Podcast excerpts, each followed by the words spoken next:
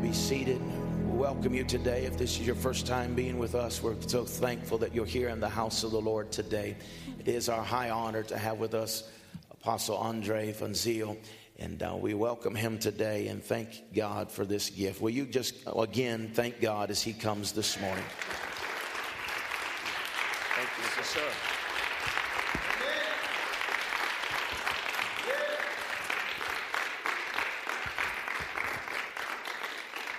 Praise the Lord. You may be seated. Thank you so much. Before we're going to go into the Word, I just want to mention I have some products out there uh, CDs and books. Every CD on that table is actually uh, a CD of the month that we send out to our permanent partners. This one is called No Longer. Uh, this was uh, this came out of a service in Pennsylvania where I spoke um, on the, the wrestle between Jacob and God. And uh, God, the angel asked Jacob, What is your name? And he said, My name is Jacob. Jacob means deceiver. And uh, the moment he said, I'm a deceiver, you see, when you come into the presence of God, the first thing that will be challenged is your character. Uh, there's too many churches today where people come into the presence of God the so called presence of God and they come out of church worse than what they went in. That tells me there's no presence. But when Jacob came into the presence of the angel, he said, The angel said, Who are you? The angel actually set him up. And the moment he said, I'm a deceiver, the angel said, No longer. This was very powerful. Um, that, that church started a whole series on the words no longer because of what happened that morning. Then I have a CD here called The Three Seasons of a Prophetic Word.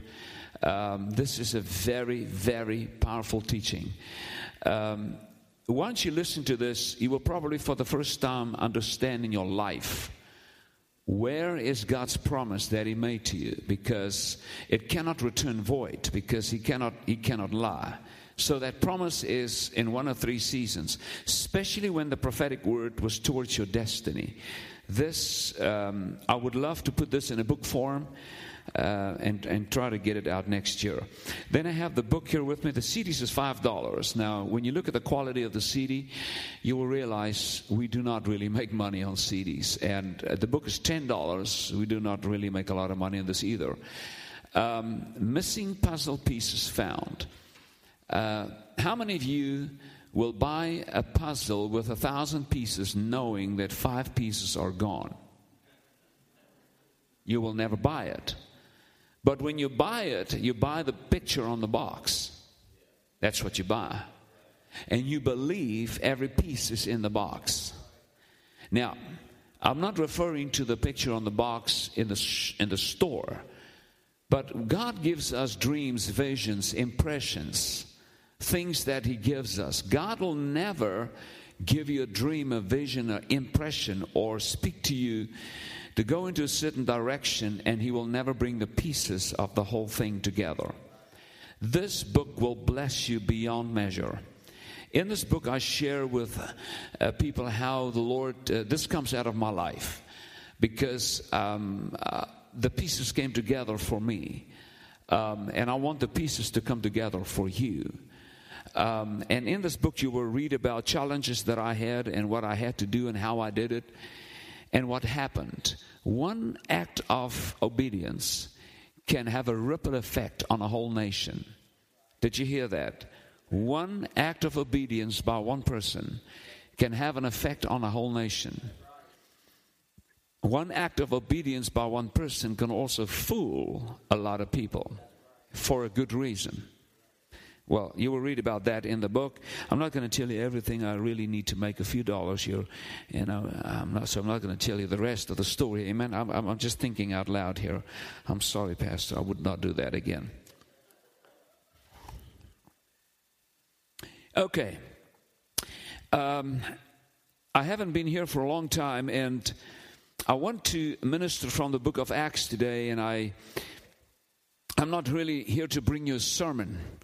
Um, you know, I, have been busy with the upper rooms, and the upper room is, is, all about the spirit of prayer, the outpouring of the Holy Spirit. Uh, maybe you know something about it. Um, we had upper room gatherings in many, many uh, places, uh, different states. Uh, and we had an upper room gathering in Houston this year in February. Um, in the upper room, you have Church of God, Assemblies of God, independent churches, black, white comes together. Um, and um, it is more, it's, it's actually the 300 men of Gideon that's coming together. How many of you realize the church is, is divided? Because the, the church is chopped up into different compartments uh, all over the world. Um, there's so many churches, it's just not true. Uh, and everybody has a revelation, and everybody think they are right. But um, you will never bring the whole body of Christ together. But God is raising up the 300 men of Gideon that still believe the way that God wants them to believe. And they come from different denominations. And that is what the upper room is all about. Now, um, when you go into the book of Acts, uh, it starts with the upper room. How many of you realize the book of Acts started with the upper room? Uh, it doesn't start with a boardroom. It, it, started with an upper room. How many of you realize there's a difference between a boardroom and an upper room? And um, now, uh, when you read the book of Acts, there's a lot of stories and, and there's a lot of things that comes out of the book of Acts, and I'm going to try and cover the whole book of Acts this morning and tonight. But before I go into the book of Acts, I just want to tell you that the book of Acts is a book that's still being written by the Holy Spirit. The, the book of Acts is not an ancient book. It's not an Old Testament book. It's a book that is still being written by the Holy Spirit. Now, America does not add a lot of chapters to this book lately. But most of the chapters that are written today in the book of Acts come out of Eastern nations. Uh, sad to tell you. Uh, I hope that we have one chapter covered today and tomorrow night here in COG, uh, one, one Life Church. Amen. Thank you for your excitement. It's really overwhelming. Um, uh, if you can just calm it down a little bit, it'll help me to speak. Amen. Praise God. Well, I'm, I'm almost 65. I'm just at an age where uh, you need to listen to me. I'm not here to here to listen to you. You you need to hear what I have to say. How many of you How many of you know when when when an old man comes into the room and he has ten sons, uh, he is in control. The old man is in control. And how many of you know that the old man is never wrong? that is just a little bit of family uh, family teaching that I'm giving you. But um, the reason I want to do the book of Acts is because th- this is what my heart is all about. Um, I'm, I'm, 37 years in the ministry. We are bringing nations together. We are working with apostolic leaders in different nations. The stories is phenomenal. Last year, I was on the west coast of America and I ministered in Syrian, Armenian, and Iranian churches. I have met martyrs that came out of Iran. I spoke to them personally. Um, I have so many incredible stories that I can tell you what's happening in Iran at the moment because because it's the book of Acts in action. But I want to start with two stories. Uh, and then I want to go into the book of Acts because I want to stir your appetite so that you will know that God is still uh, at work as we speak. Um, in February this year, we were in Houston, and I had Joshua Duong there from China.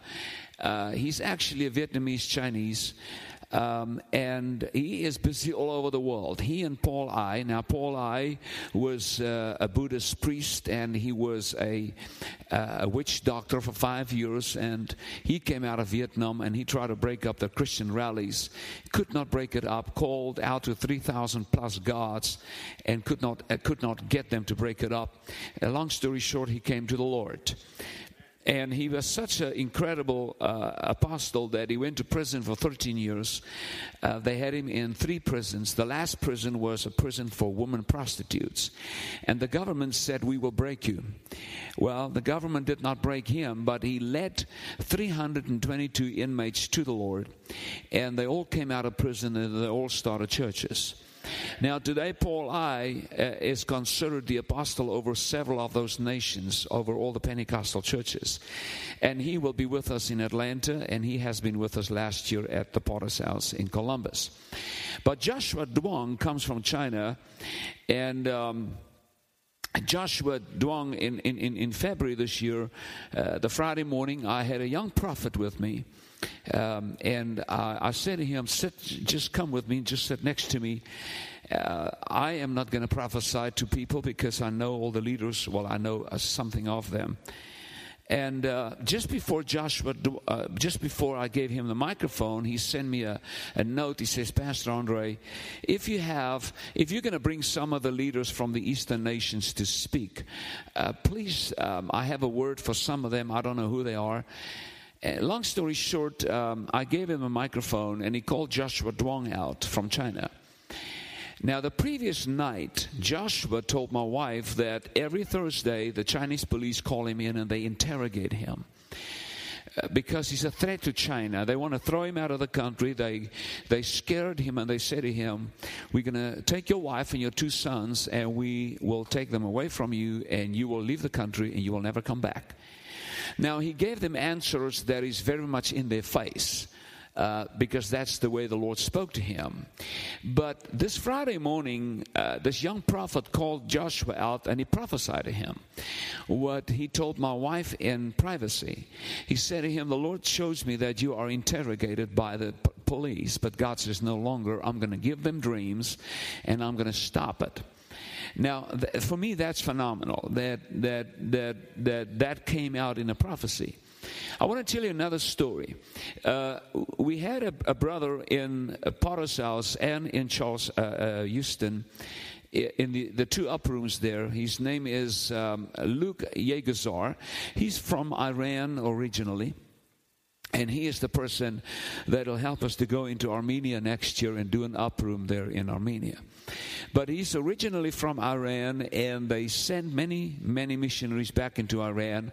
And he was in our conference, and I, I'm going to speak to his brother in the next two weeks, who is in London. And then he is a great influencer, sending thousands of Bibles into Lebanon and some of those countries, even even the country where uh, where Hezbollah. How many of you heard about Hezbollah, that terrorist group that gives Israel a hard time? Well, they're smuggling Bibles in there right now. It's awesome when you work with the new, new uh, this day, uh, the, the apostles of this day and hear the stories.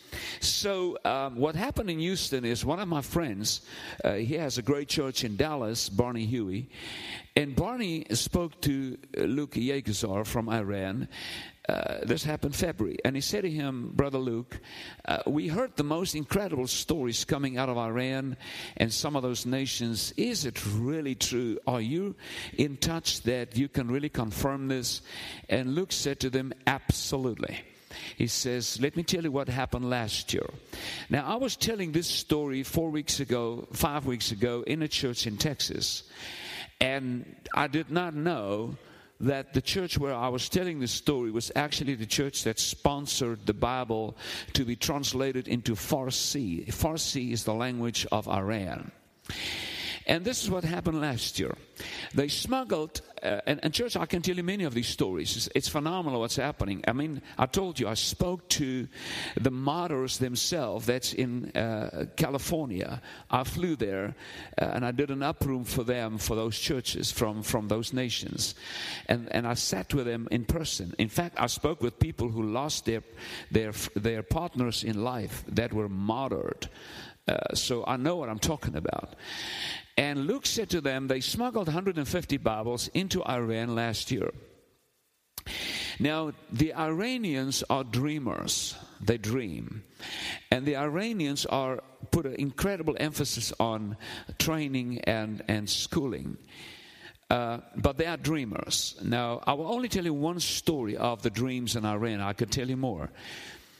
Uh, they smuggle the Bibles in, they have it in a car. There are four gentlemen, they are driving on a dirt road uh, to deliver the Bibles at a certain little town. Uh, and on this dirt road in the middle of nowhere, the car broke down. So now they are stuck with 150 50 Bibles on a dirt road. But what happened is they got out of the car, tried to fix it, cannot get it fixed. And they notice a man standing uh, uh, basically uh, 50 yards away from them uh, on the side of the dirt road with donkeys. Well, guess what? Uh, if you are in the middle of nowhere and that's your only partner, you're going to talk to him at some point. So somebody walk over to him and ask him uh, and tell him, well, our car broke down. We don't know what to do. We have no cell phone reception. And they ask him, uh, what is he doing there? And he said, well, uh, or who are you? And he said, I'm a sheriff of two little towns just over the hill.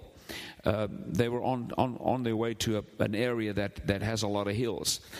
And um, back and forth between the car and this man, and they asked him again, they said to him, Sir, now what are you doing here uh, on the side of the road? Uh, as far as you can see, our car broke down, but what are you doing here in the middle of nowhere with donkeys? And this is what the man said to him. He said to the one brother, He said, I had a dream that I need to be here on the side of the road because I will receive the book from heaven right here. And immediately, when this man told this gentleman uh, that, he had no response and uh, tried to act as if he doesn't know what he's talking about and uh, tried to went back to the car and told them, the man is waiting on the book from heaven. And uh, so long story short, they went back to him and they strike up another conversation and ask him, Well, if you do expect the book from heaven, how many do you expect? And he said, 150. And that's the amount of Bibles that they had in the car. And uh, you know what happened? They gave him the Bibles. He put it, packed it on the, onto the donkeys, and he disappeared. They walked back to the car, and the car started. Uh, why do I tell you that story? I want to show you that the Holy Spirit is just as active outside the church than what he is inside the building. And, and I want to bring you into the book of Acts outside this building. You know, we come to church on a Sunday morning and we have, we fall into a trap thinking this is church. No, this is not, this is, this is just a celebration this is supposed to be just a celebration where we come and tell a story of what happened this week. Now, uh, the, the, reason I told you those two stories is just to tell you, to give you an indication of where I come from and, and what I'm trying to say. In Acts chapter 1, verse 8, and I'm going to take you back to a scripture that if you haven't heard this, then you don't belong to a Church of God church. In Acts chapter 1, verse 8, Jesus said something before he left the earth. The final thing that Jesus said. He said, You shall receive power when the Holy Spirit come upon you, and you shall be my witnesses. It doesn't say you have an option or most probably you could be a witness. He said, No, you shall be my witnesses. Um, and then he says, In Jerusalem, Judea, Samaria, and the end of the earth. So immediately, uh, Jesus said, It'll start here in Jerusalem, but it'll cover the end of the earth. That's a big statement. So, church, um, I think we need to have another look at who is the church? What is the book of Acts all about? And the more I work with these kind of leaders, the more I realize God is at work in a mighty, mighty way. Now, so Jesus said, You shall be witnesses to the end of the earth. Now, the end of the earth include Iran, Iraq, and, and those nations. And and and and, and I, I will, I'm tempted to tell you more stories, but I will not.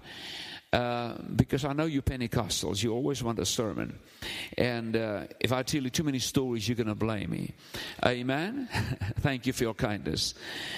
Now, let's go to Acts chapter 2. When you look at Acts chapter 2, uh, you will see the outpouring of the Holy Spirit. Now, uh, to a certain degree, what we're going to do today is we're going to have a look at what does the faces of power look like? Pentecostal power, Holy Spirit power. You know, in Pentecostal, in the Pentecostal churches in the Western world, we have a, an idea of what power is all about. We think it's goosebumps, and when you have goosebumps, you've got the power. Uh, we think that if somebody's on the floor and they have a little piece of cloth over them, that's power. No, I'm not interested in that. I, I had enough of that. I want power that helps me on a dirt road. I want power that works for me when my car breaks down.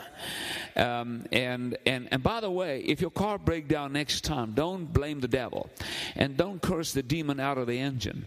Have a look at your surrounding and find out who is standing there. Why did this happen to me today? Because there's always, God always is at work. And when you have that attitude to life, you're going to see that life is more interesting and there's more uh, miracles at work uh, if you can just stop blaming the devil. Because we have a tendency that when everything goes wrong, we blame the devil for everything. Well, I want to I want to come up for the devil. He's not that bad. Okay, thank you. Now, in chapter 2, uh, Eh, eh, in chapter 2 it says and when the day of pentecost had fully come it doesn't say and when the day of the church of god had fully come no no no pentecost is bigger than one denomination And when the day of Pentecost had fully come, they were all in one accord in one place. Now, I'm not going to go into the detail because I want to cover 28 chapters by tonight. And uh, it says there, and suddenly there came a, rush, a, a, rushing sound from heaven. So there's there's a suddenly involved. Now we will not concentrate on the word suddenly, and there's many things that I will say this morning and tonight that if I go down that if I go down that uh, that alley or down that scripture, we will never go home because these are these are all sermons. We're talking about the faces of power. What does power look like? The, the other three things we're talking about is we're talking about power, authority, and mandate. How many of you realize that when you have power, you have authority? Uh, any power that does not have authority is not power. But when you have power and authority, you also operate in mandate. Now, I'm going to say a few things about mandate this morning, but tonight you must come back because if you mandate is not something we hear a lot about in the church. And what I'm going to say about mandate will open your eyes. I promise you, this church, if you don't hear it, you will not know it. And if you don't know it, it cannot work for you. Because uh, if, you, if you don't have a revelation of what mandate is, you will be poor for the rest of your life and you will make bad decisions and you will not even know it. Uh, but you must come back to hear that because it's, it's all going to come out of the book of Acts. When you look at chapter 2, it says, Suddenly there was a rushing uh, sound from heaven. They were filled with the Holy Spirit. Uh, verse 3 talks about divided tongues of fire. It set upon all of them, and they spoke in other tongues. Verse 4, uh, verse 5, 6, uh, uh, verse, verse 7, it says, They were all amazed and they marveled. Everybody say, amazed and marveled. You know, in the Western church, nobody's amazed anymore and nobody marvel anymore. Can I tell you why? Because everything is same old, same old. You know, there was a time that some people marveled about a new program. Even that does not make me, uh, doesn't amaze me. Um, but the Bible says they were amazed and they marveled. And verse 8, 9, 10, 11, you will notice that there were many, many nations in the upper room. There were even Arabs in the upper room. So God even filled the Arabs with the Holy Spirit. And we need to stretch our thinking again. Uh, don't look at Iraq and Iran as demonized. No, you will not believe believe what's going on in Tehran in Iran right now. I spoke to a medical doctor, I spoke to an engineer, I spoke to a young man, 20 years old, that'll never see his parents again on the West Coast, and they told me what's happening in Tehran right now. It's phenomenal. How many of you realize you cannot outlaw the Holy Spirit? You can make all the laws in the world, you can never stop the church. Never ever. Uh, so um, they were all filled with the Holy Spirit, verse 12. They were all amazed and they were perplexed. I love that. You know, as long as nobody is perplexed, nothing extraordinary happened. Because um, the Bible says they were perplexed and they thought, what could this mean? You know, the problem today in our churches is we're afraid something will happen that the people will not understand. Because then we need to explain what it is. Well, church, God is bigger than my brain box, and if nothing happens uh, that doesn't that uh, that needs explanation, it tells me that it's still me at work and not God. Because if God steps into this building, I'm going to have some explanations to do after the service because the power of God is phenomenal. And, and, and, and I don't have more time to talk to you about who God is. I've got a word. Uh, maybe I'll minister on that tomorrow night. Maybe I'm not, I'm not sure. But okay. So the others were mocking and they said they are full of new wine. So they were, they used the words new wine. So there, there were a lot of people there that had some knowledge of wine. Now, I know you guys are afraid to say amen now because you don't want to have anything to do with wine because you are typical Pentecostals, but there it is. It's in uh, verse 2, uh, chapter 2. The Bible says, they said this is a new kind of wine because, man, this wine, so something happened with the people in Acts chapter 2 that reminded some people uh, that this is, it looks like they, have, they, had, they had some wine. But we all know it was not natural wine. But Peter stood up and he said, Men of Judea and all who dwell in Jerusalem, let this be known to you, for these are not drunk as you suppose. So it, it looks like the outpouring of the Holy Spirit does something to you where you lose it. You lose your composure. Amen. Now, some of you are so composed you hardly move. Just remember one thing you should breathe. Don't forget to breathe, okay? I don't care if you don't move, but just don't forget to breathe, okay? Now, so so the Bible says, and Peter said, but this is what was spoken by the prophet Joel. So here you have the outpouring of the Holy Spirit in chapter 2. When Jesus said in chapter 1, verse 8, you shall receive power, Jesus already knew what chapter 2 will look like. Is that correct? Now, if I was alive in chapter 1 and and Jesus gave me a prophetic insight into what chapter 2 would have looked like, I would have helped Jesus. I think I would have been able to help him. And this is what I would have said to Jesus. I would have said to Jesus, Jesus, I highly recommend that you do a, a chapter 2 for the church of God. But please do something different, Lord Jesus. Do a different chapter 2 for the Presbyterians and do a different chapter 2 for the Roman Catholics, Lord. And, and, and, and, and, and add some smoke machines in there. Uh, and, and Lord, not a lot of water because they only do one drop at a time. And Jesus, do another chapter 2 for the Rhema Church. And Lord, you must do a chapter 2 for the Baptists. And then Jesus, remember all the other denominations. But you know what? He did one chapter two. Uh, you know, when you look at chapter two, many times when I look at things, when I look at chapter two the other day, I said, Lord, this is like Facebook. How many of you are on Facebook? Only three of you. That's a lie. That's just a lie. How many of you, when you're on Facebook, you like something? Amen.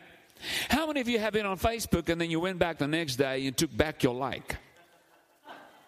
Yeah, there's an older woman that she said, I took back my like. Because she probably noticed somebody else said something about it and they said, I don't want to be involved in this, so I took back my like. Amen? Now, when you look at chapter 2, do you know that many churches do not like chapter 2? When I look at chapter 2 in the Spirit, I don't see they like. They are not there. Why? Because they don't like uh, what they read in chapter 2. But that does not make chapter 2 irrelevant whether, whether the modern day church love it or not, chapter 2 is going to be, it's eternal. That is, that's what we will read until Jesus come back. That's what the outpouring of the Holy Spirit look like. And, and church, we need to, we need to come in agreement with that. So, but now chapter 2, uh, uh they were filled with the Holy Spirit, uh, and, and we talk about the power of the Holy Spirit.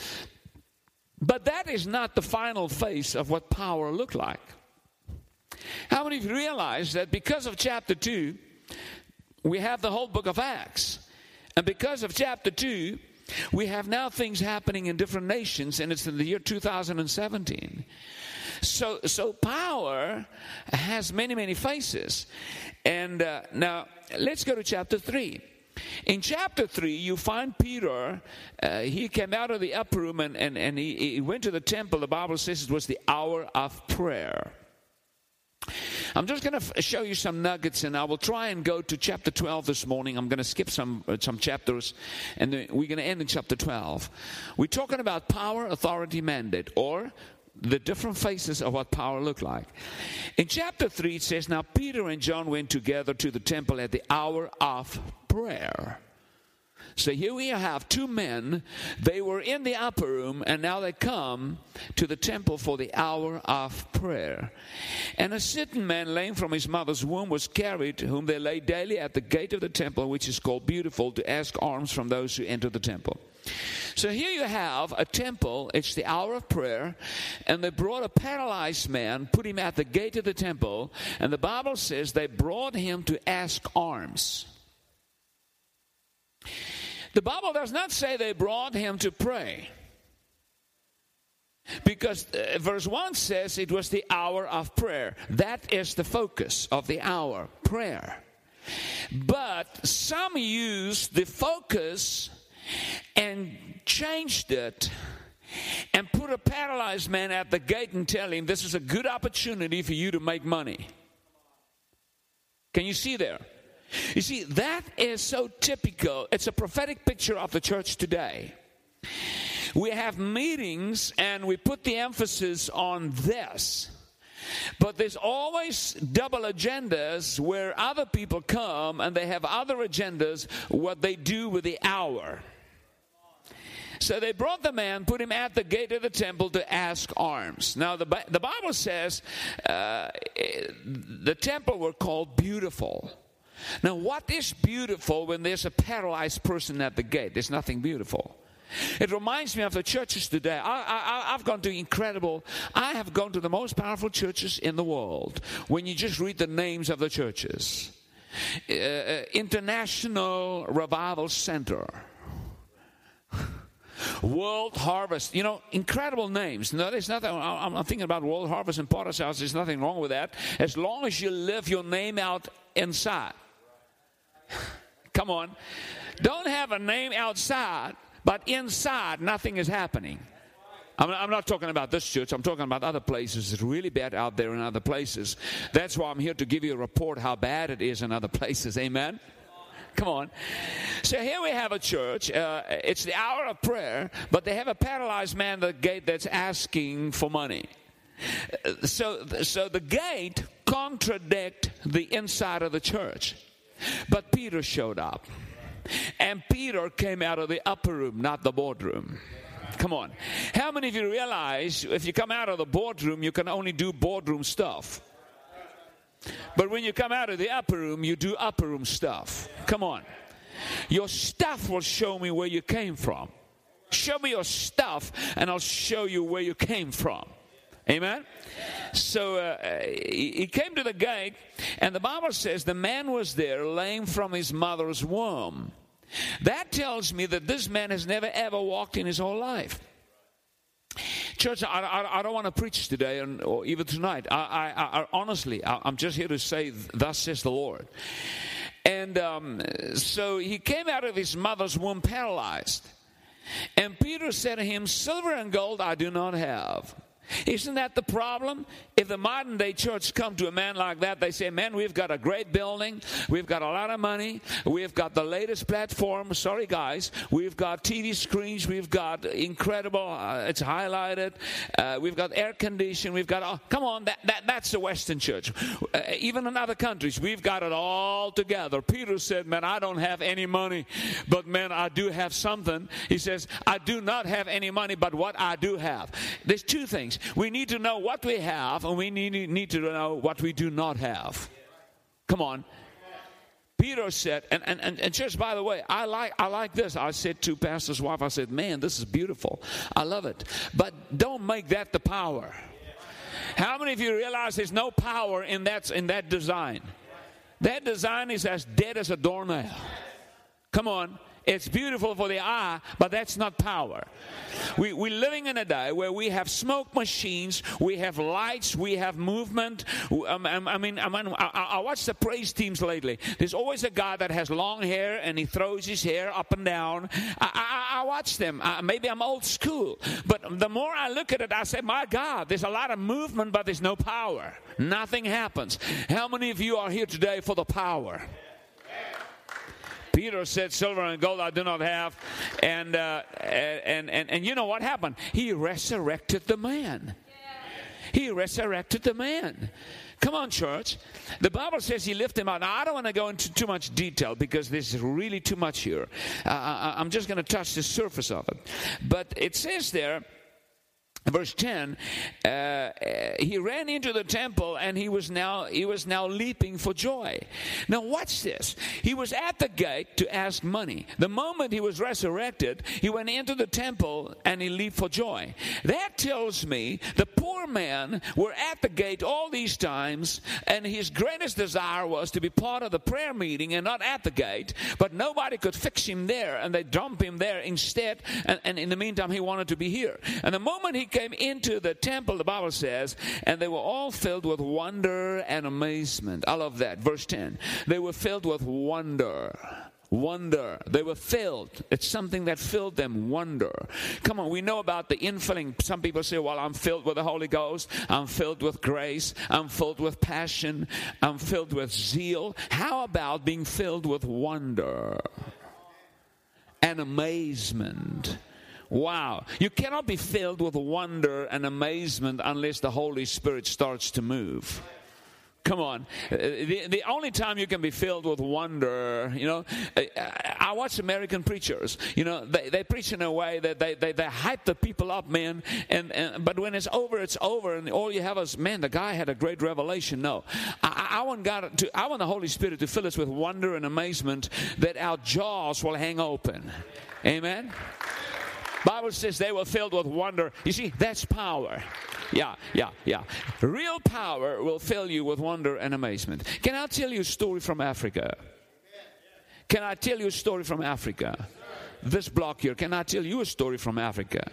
Because I haven't heard anything from that block. Is it always like that in that block, Pastor? Don't say anything. You're the pastor. You cannot say yes or no. I, I, can say. Okay, now listen to this. Can I give it to you unedited? How many of you realize America edits everything? And, and it loses its power. I'm going to give you an unedited version of a miracle that happened in Africa lately. Remember, it's unedited.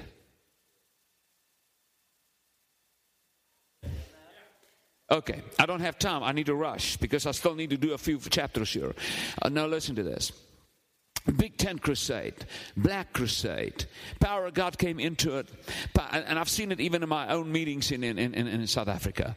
Power of God hit the, the, the, left side of the Tent Crusade. It cuts through the people, and everybody to the left fell under the power of God. I'm not dreaming, I've seen it. And the power of God moved up here, cut through the crowd, everybody fell under the power of God. It's almost like you cut a cake and give slices away. And um, so the power of God is now moving through a big crowd in a tent crusade in Pietersburg. That's very north of South Africa before you go into Zimbabwe. And um, so on this side, there was a woman. She was pregnant. She had two children. She's, pre- she's pregnant with number three. And uh, the power of God came closer and closer and closer. And when she realized there's only one block left, there's only one cut left, because everybody, I mean, there's a few thousand people that's out baptized with the Holy Ghost, and, and she doesn't know what's happening. She cried out on the top of her voice. She was pregnant with number three. She had two children, and she cried, and this is what she said. She says, Lord Jesus, I need a nipple here. It's unedited. I've got some trouble. There's some guys from over there, man, they look at me like, wow, where do you come from? I'm from Africa. I'm unedited.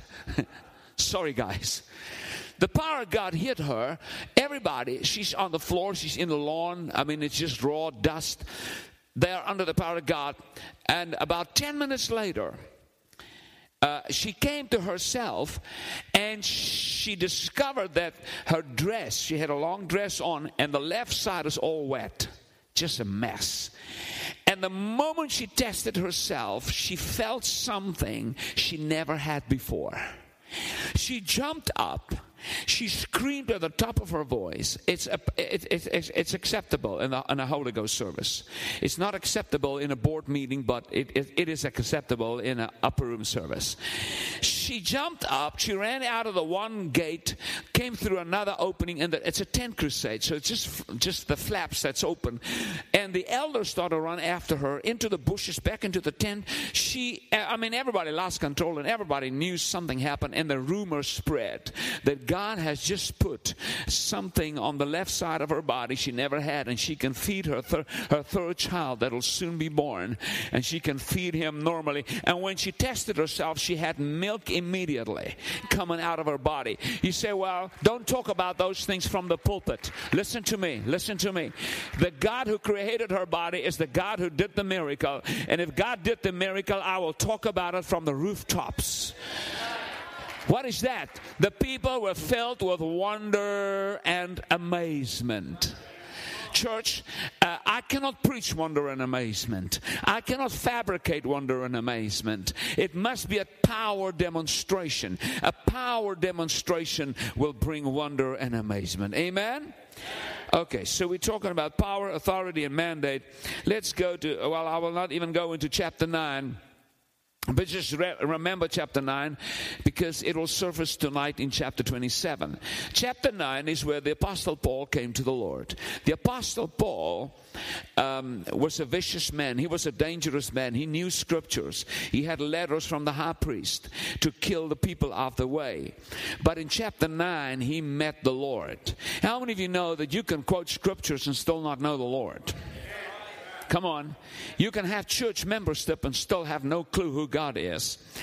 Because God had to stop him in chapter 9. But I, am not going to go into chapter 9 uh, because there's phenomenal things there in chapter 9. You will read about vision. You will read about how his eyes were blindfolded. He heard a voice.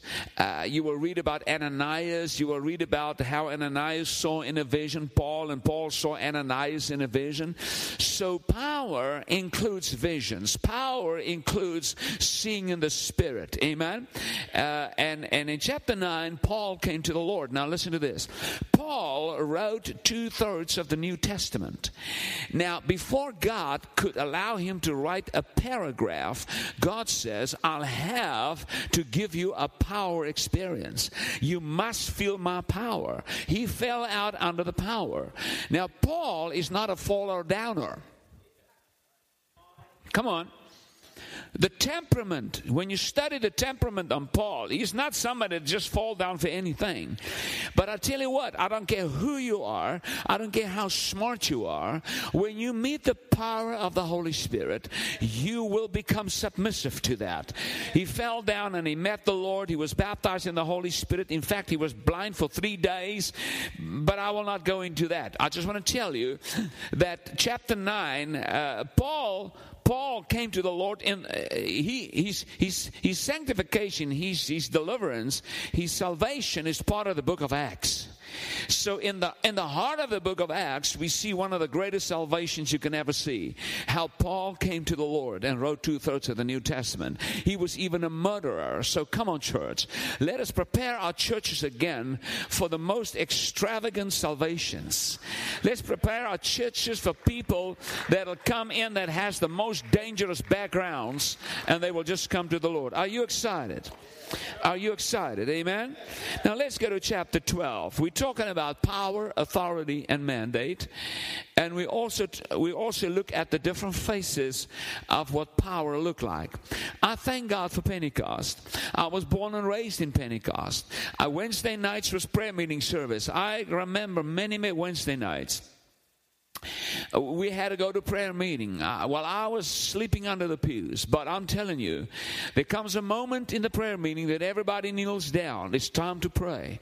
We don't have that anymore. Uh, we, we don't put that emphasis on prayer anymore. But I remember those days, and and and here I am, 37 years in ministry, and I'm still telling you that's the only way out. There's no other way out. In Iran, in, in all those nations, um, if they don't have the power of the Holy Spirit, they're in trouble. Uh, and again, I can tell you about a man that has been stabbed 27 times into the chest in Iran and how his son came across his body. He was a pastor of a church. I, I can tell you so many stories. But all I want to say to you is the gospel of Jesus Christ is, is superior. Now, Let's go to chapter 12. In chapter 12, the Bible says that uh, Herod the king killed James. And when he killed James, he noticed that it pleased the Jews in verse 3.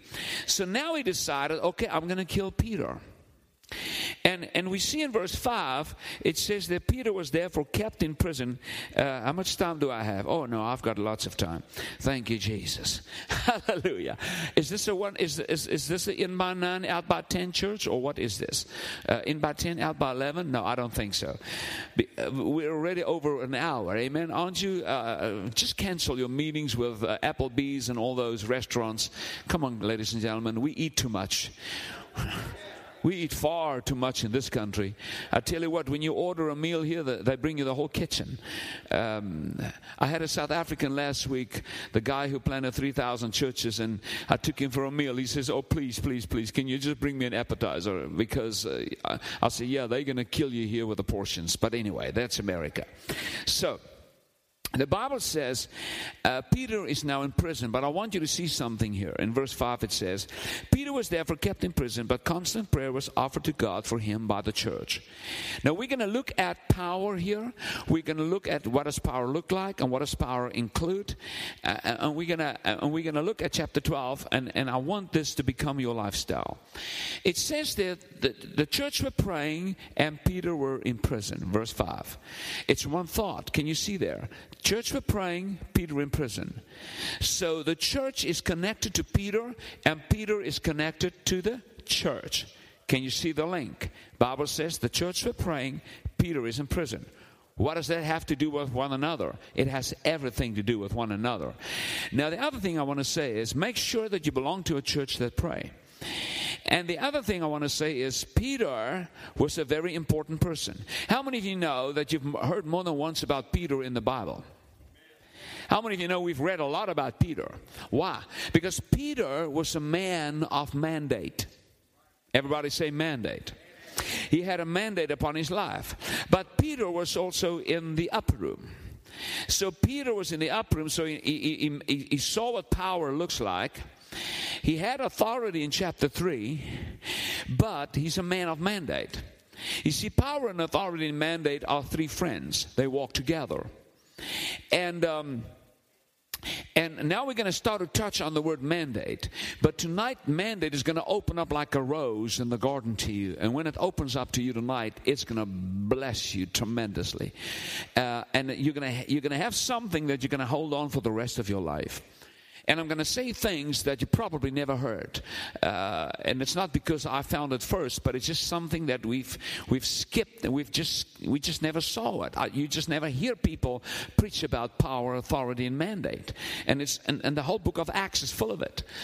Um, now, it says here, Peter was therefore kept in prison, but the church were praying. Now, let me just say something about uh, the Amplified Bible says the church made prayer for Peter. The Amplified says, the church made prayer. John 1, verse 1 says, In the beginning, uh, everything that was made was made. Come on. Uh, in the beginning was the Word, and the Word was with God, and the Word was God, and everything that was made, that was made, was made by God. Now, the word made in John 1, verse 1 and 2 and 3 uh, means to create. Now, when you read Acts chapter 12, verse 5, and it says, And the church made prayer unto God, that word made in verse 5 is also the word create. So, verse 5 actually says the church create a miracle through prayer when they got Peter out of the prison. Isn't that powerful? A prophet prophesy, a teacher teach, a pastor pastor, but a creator creates. How many of you know that God is the only one in his class? How many of you know that Buddha and Muhammad, uh, they are gods, but they are not the God? They are gods, but they are not a creator. There's only one creator. Now, uh, God, we don't need another creator because the one that we have did such an incredible job that who wants to replace the creator? In fact who has the authority to replace the creator? I preached about the, the inexhaustible god the other day. It's a mind-blowing thing that i've preached. I, I wish i can bring it here. But listen to this listen to this. God is saying to the church in verse 5 that i will allow you and you and you to come on my level and i will allow you to feel like God when you can create a miracle through prayer. Not through preaching, not through seminaring, through prayer. So, church, that's why the devil is keeping us away from prayer because he's afraid that we're going to open up a lot of prisons in America and he's going to have no control. Come on, church. If we can pray more than what we preach, we will open prison doors in America that has been locked for ages. Wow. That's the reason the church don't pray, and that's the reason the devil. The devil is not afraid of sermons, and the devil is not afraid of seminars, and the devil is not afraid of smoke machines.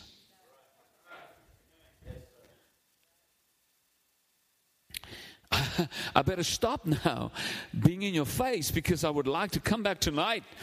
I don't want to fly back this afternoon and my meetings has been stopped. Okay. So it says there, uh, and when Herod was about to bring him out that night, Peter was sleeping bound with two chains between soldiers and guards before the door. So that, verse 6 tells us that there were guards inside, outside the prison, outside, inside, and, and, and Peter was in prison, uh, in chains. That is a prophetic picture. Verse 6 is a prophetic picture of, of the Western church. They make so many laws that we cannot be church anymore. They, they try to make another law and put change on your feet, make another law, put change on our hands, put, make another law and put our tongue in chains. Come on. How many of you realize you can, you can outlaw the church for a season and then when power kicks in, you're going to lose control? Now, watch what happened now. Verse 7 says, An angel showed up. Now you say, Pastor Andre, what does an angel have to do with the whole thing? That's that's a big problem. The modern day church do not believe in angels. You cannot worship an angel. You cannot call an angel. You cannot send an angel. It's not your angel, it's God's angel. I'm going to say something about the angel, and tonight you need to come back. I'm going to say more about the angels tonight. It's, it's so powerful. Church, uh, I know, I know that what I'm saying now sounds so foreign. It just shows you how far has the modern day church drifted away from the book of Acts. Uh, if we have a good program and a good app, we've got a breakthrough. Church, this thing is hopeless uh, app. You know, uh, it took me a long time to find out what an app is. Somebody said, "Well, I've got the app. I've got the app." You know, I'm one of those guys. If it's not in the Bible, it goes in here and goes out there.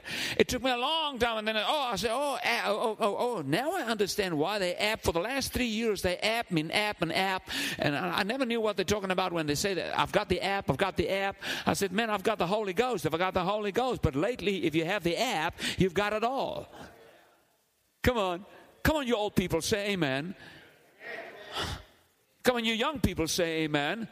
Where's the pastor's son? He's now gone completely. He just sat here. He's completely gone. Where is he? I mean, he needs to hear this. Amen. Thank you. We're going to deal with him. Okay. So the Bible says, watch this. An angel of the Lord stood by him. I love this church. Now, I come out of I come out of the Apostolic Faith Mission in South Africa. The Apostolic Faith Mission in South Africa is the largest Pentecostal denomination that you will find. They reach out to about 30 nations. It's exactly the same with the Church of God and the Assemblies of God. Um, uh, do you know that William Seymour, when the outpouring of the Holy Spirit happened uh, in Azusa Street, his church was called the Apostolic Faith Mission. And out of the Azusa Street revival came John G. Lake, and he went to South Africa, and he's the father of the Apostolic Apostolic Faith Mission. So, the, where the first outpouring of the Holy Spirit took place in Azusa Street on the west coast of America, in the church of William Seymour, uh, that's where our denomination came from, and that's where the Assemblies of God came from, and that's where the Church of God came from. So, now that you know where we all come from, now you feel happy. Amen? Thank you, Jesus. I had to explain that just so somebody's not offended. Okay. So, oh, Pastor, this guy is apostolic. Oh, we must be careful for him. Don't worry, I'm fine. I'm, I'm washed in the blood of Jesus, so I qualify. I speak in tongues, so I qualify. I'm baptized in water and a lot of water, so now you should be happy with me. Amen? Thank you, Jesus. Okay. So, the, now watch this. The angel stood by him, and a light shone. Now we have a light in the prison. There's not, there were no electricity those days. Church, when last did you had a light experience? This is the book of Acts. But you know what? These things happen in Tehran, Tehran, Iran, at the moment, right now. There's a home in Tehran. When, when you go into the home, there's a light shining uh, in the one room, and the face of Jesus sits in the light. It's not a natural light, it's not a lamp, it's not electricity, it's a supernatural manifestation of God's glory. And when people go in there, they meet Jesus, they come out, they are say they are they are Christians. It's happening now. Iran cannot stop it. God gives people addresses in dreams in Iran, and they go to underground churches based on an address that God will give them in a dream. How about that? God filled them with the Holy Spirit. God appeared to them. The face of Jesus appeared to many, many Iranians right now now in their dreams. You cannot outlaw the church. You're going to, uh, China, China. I mean, China. One leader has a million followers. Uh, uh, Joshua Duong, interrogated by the police. The police said to him, What must we do with your pastor? And he said to them, Leave me alone. He said, Because if you throw me out of the country, I'm going to raise up 20 and 30 other men like me that's younger than me, that's more dynamic, and I will send them in so you better keep me in the country or you have more problems. You know what he said to the police? He said to the police, You need me. I don't need you. You need me. Because if you give us time, we're going to change China in 20 years. They have a 20 year plan how to change China. Come on, church. Through the Holy Spirit. I, I, spoke to him. He will be here in, in August. And brothers, you really need to help me. When I uh, said something about the offering this morning, I went back to my seat and immediately I worked out how can I get $120,000. And I just decided I'm going to call some churches and say, can you help us with 2,000? Can you help us with 2,000? I'm going to find 60 churches to help me with 2,000 each so that I can bring 60 nations as leaders in and say, I've got $2,000 for you. You need to find the rest. You need to find the rest. I've got 2,000. How many of you Come on, church. We need to make a plan. We need to bring the church together. Amen. Thank you for your excitement. Hallelujah. Amen. Okay. Okay. Let's go back to chapter 12. We're talking about power, authority, mandate. Peter was a man of mandate, and God decided if my man of mandate is in a prison, nobody is going to kill him. I'm going to get him out. And uh, it says an angel showed up, a light shone into the prison, struck Peter on the side, and raised him up and said to him, Arise quickly. And his chains fell off his hands. I love that. Chains just fell off. I love that. Chains just fell off. We need meetings where chains just fell off. You know, when I've seen a lot of intercession in America, I want to see more chains fell off. It just fell off. Come on, church. Sometimes it looks like the intercessors want to break it off. No, church. Don't you break it off. The power of God will break it off, and it'll just fell off. Uh, that's what the Bible says. It just fell off. When the supernatural steps in, things happen quickly and things happen easy. Jesus said, My yoke is easy, my burden is light. So the chains just fell off. Now, watch this. Then the angel said to him in verse 8. So now we have an angel. Now, angels, most of the time, operate in difficult situations, tight situations, uh, dangerous situations. Uh, I was on a plane two years ago snowstorm in Pennsylvania. Am I over my time? Because that brother is leaving the church now. Am, am I over my time? I'm not over my time? I'm okay. Am I okay, Pastor? Yeah, he said, I'm okay. Still okay. Amen. Oh, my goodness. You cannot leave. And I haven't even said anything about the angel yet. Jesus. He's not going to miss that part. That's so sad. Okay. Bless his heart. Amen. Maybe he'll come back tonight. I'll talk about the angel again. But um, the Bible says the angels, the Bible, the, the, the angel, oh, let me say this first. I come out of the Apostolic Faith Mission. We had a great theologian in our denomination, and, and he, he, he had a phenomenal teaching on angels, and uh, we've seen the manifestation of angels. Two years ago, I was in a snowstorm on my way to Pittsburgh Airport. Um, there was a lot of ice on the road, a lot of car wrecks, trucks, and dangerous. My car slid off the road. I it to a standstill, this far from the beach. Um, I got, caught, my window windscreen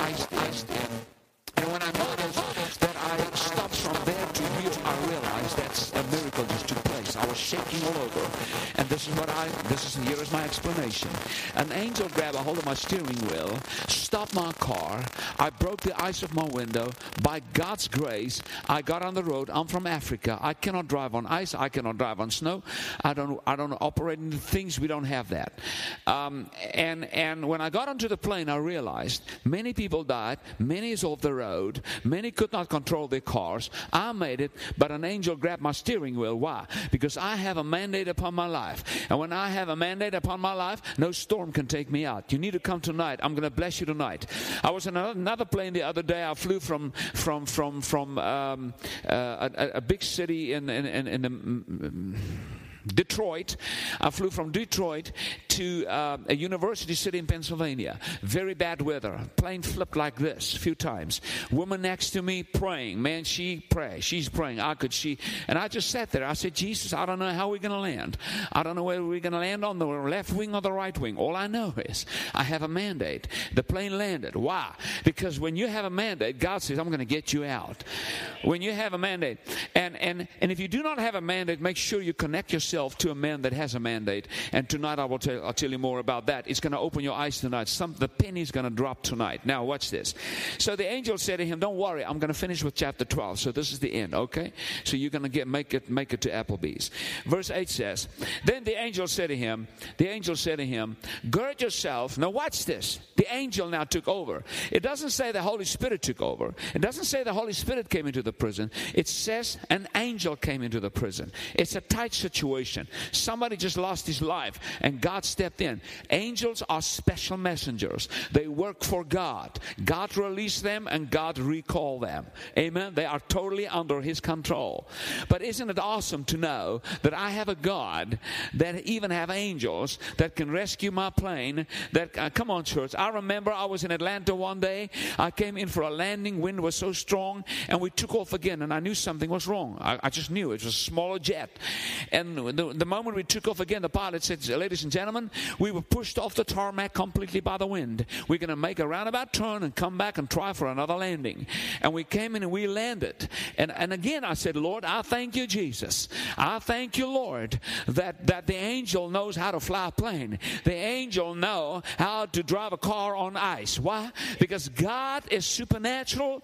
And if I, if I talk the way that God wants me to talk, can I tell you now? I'm doing God talk. This is what I'm doing God talk for the last 30 minutes um, uh, or 45 minutes. I'm doing God talk. And when I do God talk, I have God protection. Come on. Because I have God mandate, God protection, God talk. It goes hand in hand. Amen. So get your mouth in line with God, get your heart in line with God, and God says, I will send an angel to get you out because I need you in the future. Thank you for your excitement. It's really overwhelming. Okay. Verse 8, verse 8. Now, watch this. Verse 8. Then the angel said to him, Gird yourself, tie your sandals. So he did, and he said to him, Put on your garment and follow me. I love that. Now the angel is in, in the prison, and he said to him, Get your garment, get your sandals. Isn't that amazing? That God knows my shoes. There it is. He said to him, Get your garment, get your shoes. God does not want you to walk out of a place of bondage with one piece of evidence being left behind. When God sets you free, He will leave no footprint behind that you ever had a prison record. God says, I want to get you out with your sandals, with your garment, so that nobody can come back and say, Is this your sandal? Oh, so you had a prison record, eh? You had a prison record. No, no, no. When God delivers you, He's going to remove everything. And God, if God knows my sandals, then surely He knows me. I mean, my goodness, if my shoes that has no eternal value is important to God, come on, as long as I'm on the earth, God knows what shoes is mine, God knows this is my shirt, and don't you take it. Amen? You know, the Bible says God counts my hair. I have no clue what he does with a count. I don't know. I don't know how that benefits God to know the count of my hair. And even, I mean, can you imagine? Every day we lose hair. So God spends more time on my head because I lose every day. But the Bible says He counts them, and when I lose one, He knows it. That's how God. That tells you how incredible is this God that we serve. I mean. So, so now the Bible says uh, he took care of his sandals. So he went out and he followed him, and he did not know that what was done by the angel was real, but, but he thought that he was seeing a vision. Now, verse 9, watch this. The Bible says Peter is out and the Bible says Peter did not know what was going on. He did not know uh, uh, uh, what was done by whether what was done by the angel was real, but he thought he saw a vision. So he's kind of in a trance. And church. Uh, at least once or twice in your life, you need to have an experience like that where you lose it in order to gain it. You want to tell me that Peter lost control but he did not gain, did not benefit from this. Uh, it says there, verse 10 when they were past the first and the second guard post they came to the iron gate. They who are they? They are peter and the angel. So so when jesus said you shall receive power in chapter 1 he already saw chapter 3 saw chapter 9 saw chapter 12 come on. And he already saw how the angel will rescue peter. Come on. He saw all of that. So power includes the ministry of angels you know, power is more than just goosebumps. Power includes when you drive your truck and something goes wrong and God steps in. That's power. That's power.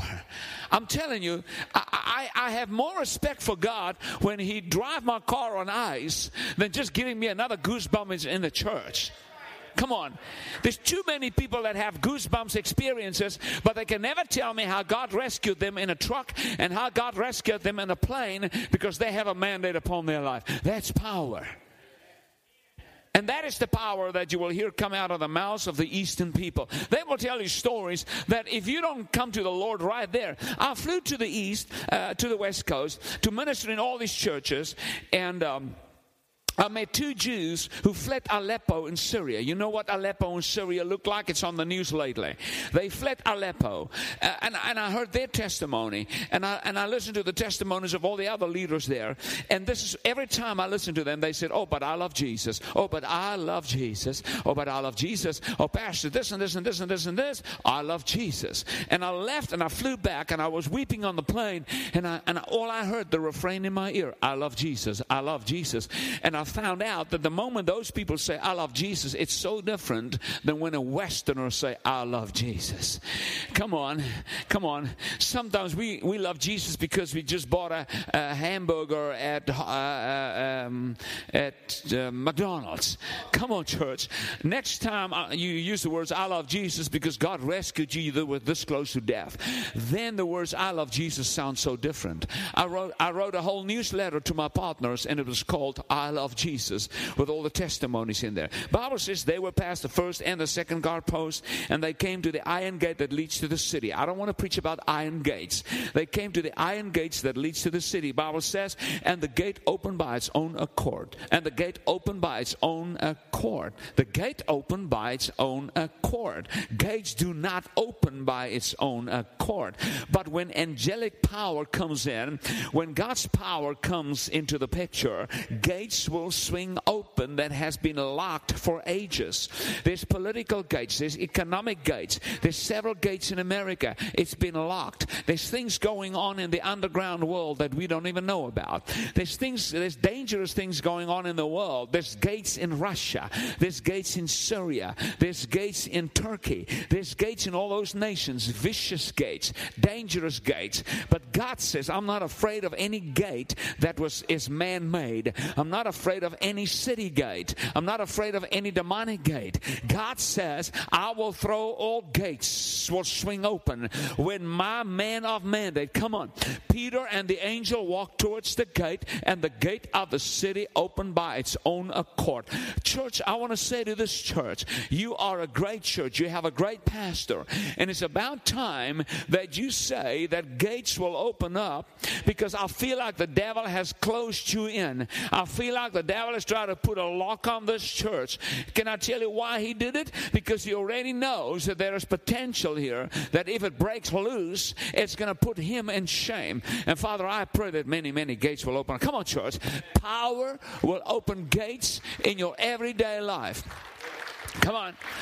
Power will open gates far away from this building.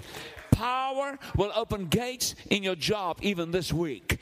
Power will open gates, will just swing open in places that is far away from this church building. That's power. That's power. When the Holy Spirit power come upon you, it's going to work everywhere. I'm almost finished, don't worry. And the Bible says, and they went down one street and immediately the angel departed. So now the angel is gone. Verse 10. The Bible says the angel left. Why? Because Peter is out of danger. Peter is out of danger. Can you see that? So God can send angels when you're in danger. That's part, that's part of the power package. That's part of the power package. Uh, I, I, can tell you many more stories how the Lord has rescued my life. Let me tell you one story about mandate. Uh, it just comes to me now. Maybe I'll forget it tonight. I, uh, when I was five years old, I was dying. I, I was born premature. My lungs fell flat, and uh, I was five years old. I was uh, losing weight, uh, and the doctor said to my mother these words. They said to her, "Your son will die within six months. We, we cannot see him being alive longer than six months." I was losing weight. I I, I couldn't breathe, um, and because of my lung problem, my eyes went blind. I went blind, and, this, and then they said to my mother, "If I live six months, I will be completely blind in both eyes." And my mother said to the doctor, Doctor, it is a fact that my son is dying, and it is a fact that his lungs fell flat, and it's a fact that he had asthma, and it is a fact that he was born premature. Uh, those are all facts. Doctor, I cannot argue with facts. It is a fact. He doesn't look good. But my mother said to the doctor this, she said, But the truth is. How many of you realize there's a difference between truth and facts? Come on. When you're sick, you're sick. Don't come and tell me you're, uh, you don't have the flu when, when I can see you have the flu. And you, you have a whole tissue box in front of your nose, but you say, Well, I confess I don't have the flu. No, you lying spirit, you have the flu. That's a fact. The truth is, God can heal you. Come on. So, uh, uh, she said to my mother, uh, she said to the doctor, when I was pregnant with him, six months pregnant, the Lord said to me, You carry a son, and this boy will go to the nations one day and he will preach the gospel. My ministry is called Good News to the Nations. I never knew that. But anyway, so what happened? When six months came, I did not die. And then there came an angelic moment, and the Lord touched my body, and the Lord touched my eyes, and I don't have skewy eyes. And they even sent preachers came to our home, and then I had to come into the room. I was seven, eight years old, and nine years old, and ten years old, and I will sit in the lounge, and they will call me in, and the preachers will come, and, and all I need to do is I just need to sit there, and they watch me. They watch, they look at my eyes, and they look at how, how healthy I am, because they knew what I look like, and, and that gave the preachers faith. But what, what am I saying to you? Because I had a mandate upon my life, and God prophetically spoken to my mother when I was still in the womb. Come on, uh, uh, uh, when my lung problem came, it could not take me out. Why? Because I have a mandate to be in America. Uh, I, I, had a mandate to speak English, and now I am already six years on the other side of my deathbed. Uh, not six years, 59 years. I'm 59 years on the other side of my deathbed. I know you're not excited because it's not you, but that's fine. I'm very excited. That's why I'm telling you the story. Come on. I'll be 65 in July, and I look like I'm 35. I mean, I know you don't think so, but I know. I, I mean, I, I, mean, I mean, I do have a mirror in, in, in the hotel room this morning, and come on, come on, come on. When you have a mandate upon your life, you're not going to die when they said you will die. When you have a mandate upon your life, no bloodline curse can take you out. Your mother died when she was 60. Your daddy died when he was 65, and now you think you're going to die because you're close to that age. No, sir. If you have a mandate from heaven and you belong to a church that has a mandate, God says you're going to live much longer. Come on. Okay, okay, okay, okay. Now, okay, watch this. Okay, I, I, I, give me some more time, Pastor. Give me some more time. Thank you. Verse 11. I like verse, verse 11. What's what it says? It says, And when Peter had come to himself, and when Peter had come to himself, how do you come to yourself? You must first leave yourself. The Bible says, and when Peter came to himself, that tells me he lost it. That tells me he lost control completely. Isn't it good to know that we can lose control and that will actually be the confirmation that God took control? The Bible says he, he came to himself and he said, Now, watch what Peter said. It's not some kind of fleshly believer. It's not some kind of some kind of lukewarm believer. Peter said, "Now I know for certain that the Lord, that the Lord, that the Lord has sent his angel, his angel, his angel, and has delivered me from the hand of Herod." Come on, church. We need to have experiences where we just know that we know that we know that we know that we know that we know that this was not me. I had no control, but the outcome of this situation is a God intervention. That for, that for me is power. That is power. When Jesus said, You shall receive power, he saw chapter 12. He saw chapter 12. And, and, and the Bible says, eh, Peter, Peter admit, I'm out. Why is he out? He had a mandate, and God decided, I cannot lose him. And since I, I myself, since I ex- understand mandate better, I don't need a prophet to come and tell me I will live long. I just come in alignment with my calling and, and I've got it. Come on. I mean, uh, Sarah was 90 years old, and God said to her, You're going to carry a child. If God wants you to carry a child on 90, you cannot die. Come on. You say, Well, I don't want a child when I'm 90. Well, then just die. But if God wants to give you a child when you're 90 and the old man is 100 years old because Sarah said to God, Did you see my husband? He's 100 years old. Come on. When, when Abraham and Sarah had a child, the rest of the people had funerals. I mean, what? Choose, choose. I'd rather have a child at the wrong age by faith and live longer than dying before my time because I don't want to have a child at the wrong age. How many of you are wanting to have a miracle eh, when other people will think it's foolish? Come on. Be a church that'll carry something out of season for the right reason. Man, that even rhymes. Thank you, Lord. Okay, I need to stop now because I'm giving you too much. Okay, so when you know, watch this, watch this. I'm almost finished. So watch this. So when he had considered this, he came to the house of Mary, the mother of John, whose surname was Mark, where many were gathered praying. And Peter knocked at the door, and the gate with a, a girl with the name of Rhoda came to answer. And when she recognized Peter's voice because of her gladness, she did not open the gate. Now watch this. Verse 5. Verse 5 says, church were praying, Peter in prison. First thing Peter did is he went back to the church praying. Can you see the responsibility? Can you see how we need to be connected? Uh, he did not go home first. He did not go to McDonald's first. He went back to the church that were praying. The church should be the center of everything. The presence of God uh, should be the center of our whole life. We should build our whole life around the presence of God, the church. I remember those days when I grew up and we went to church forever. Come on.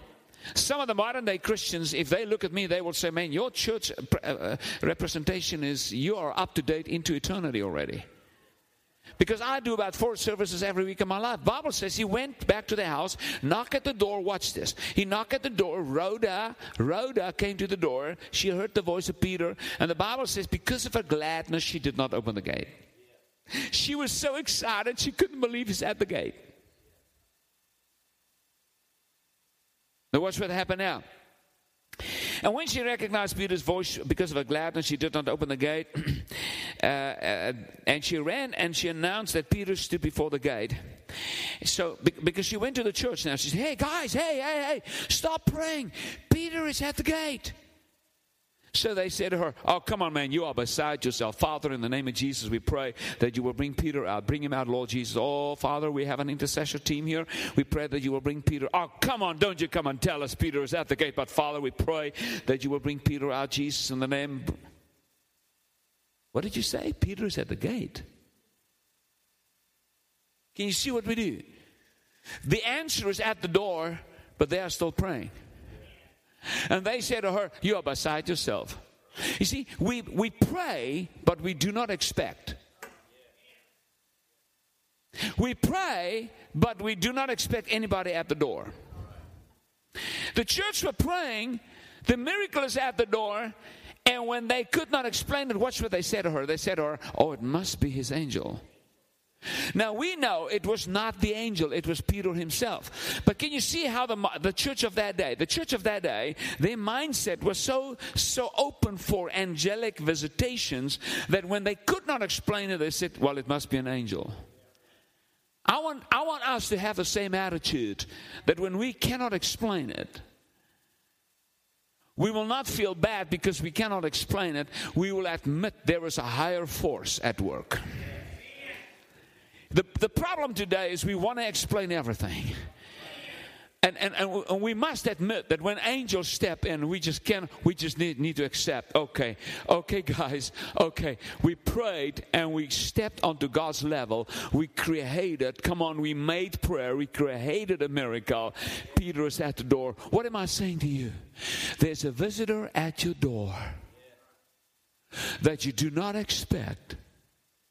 But the visitor at your door is coming because of a power manifestation. Come on. How many of you believe there's a greater life to live in the Holy Spirit? Stand on your feet if you don't mind. I know I've thrown a lot at you. But I want to say to every one of you the God that I just spoke about is alive and well. He's doing this in several nations. I have, a, I have apostolic leaders, friends, who will tell you the stories that will get your jaw to drop open. Even the modern day Iran cannot stop him. They don't even know that we're talking about them. They don't even know that a man received 150 Bibles. Because when the man was in the middle of the night, God appeared to him and said, Go to that dirt road, wait for 150 books from heaven.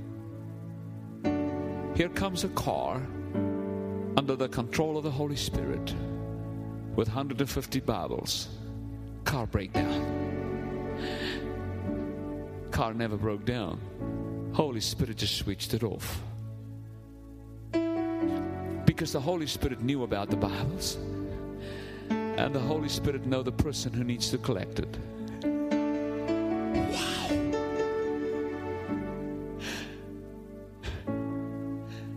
Deliver the books, cars start again.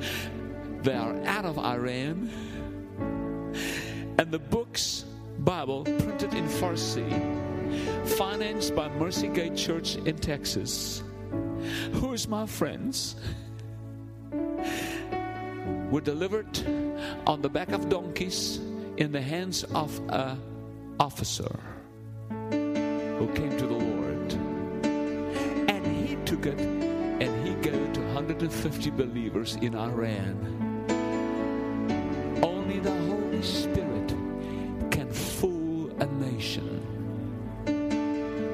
Isn't that beautiful? Isn't that beautiful?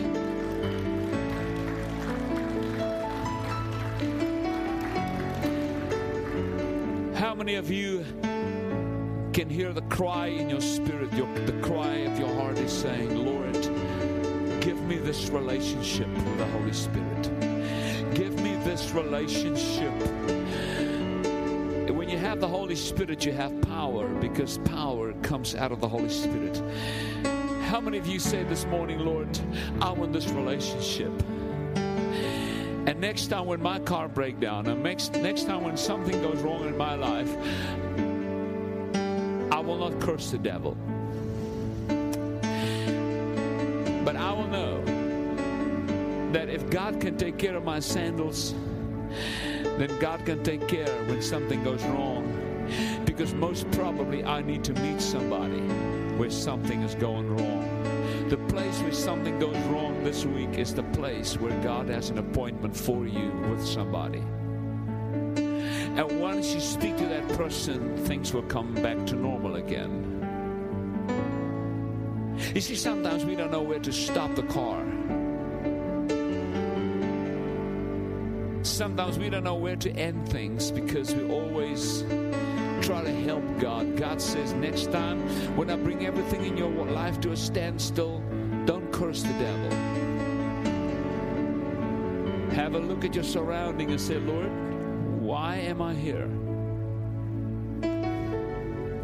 I had a situation in my schedule. I was not supposed to be in this church. Was supposed to in this church two, three years ago, and another church opened up, and I, prophes- I prophesied to a leader in another up room, and a phenomenal thing happened in Texas because of that. And he said, Pastor Andre, I will let you go. I came to him but later back, I gave him a date. His father passed, couldn't come. My schedule opened up, and here I am. Maybe there's somebody here, you would not have been in the meeting when I was supposed to be here a year or two ago, or a year ago. And maybe you would not have been in the meeting two years ago, but you are here today. Because God knew that somewhere in the future, this is the day that I will come here, and you need to hear this. Nothing happens by accident, it's all orchestrated by the Holy Spirit. If God can wake up a sheriff in Iran to be on the side of a dirt road right where the car will break down. Isn't that amazing, church? Here stands a man. Here comes the car with 150 books from heaven. Bang, breakdown right there. Pray after me. Say this prayer. Say, Lord, I believe that you can orchestrate my life in the very same way you did it in the book of Acts. Acts chapter 9, chapter 12. I believe, Jesus, you can operate in my life the same way you operate in the life of that sheriff in Iran. Say, I am filled with the Holy Spirit. And I expect angelic forces to step into my life when things is completely out of control. I submit to Jesus. I bow down before him and I said, Holy Spirit, do whatever you want to do. From this day forth, you and I, we will walk through gates. We will walk out of prisons. Walk out of circumstances. And I will see the power of the Holy Spirit in a new way in my life. I don't need Andre van I don't need him to prophesy to me.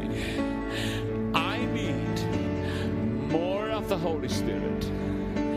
In Jesus' name,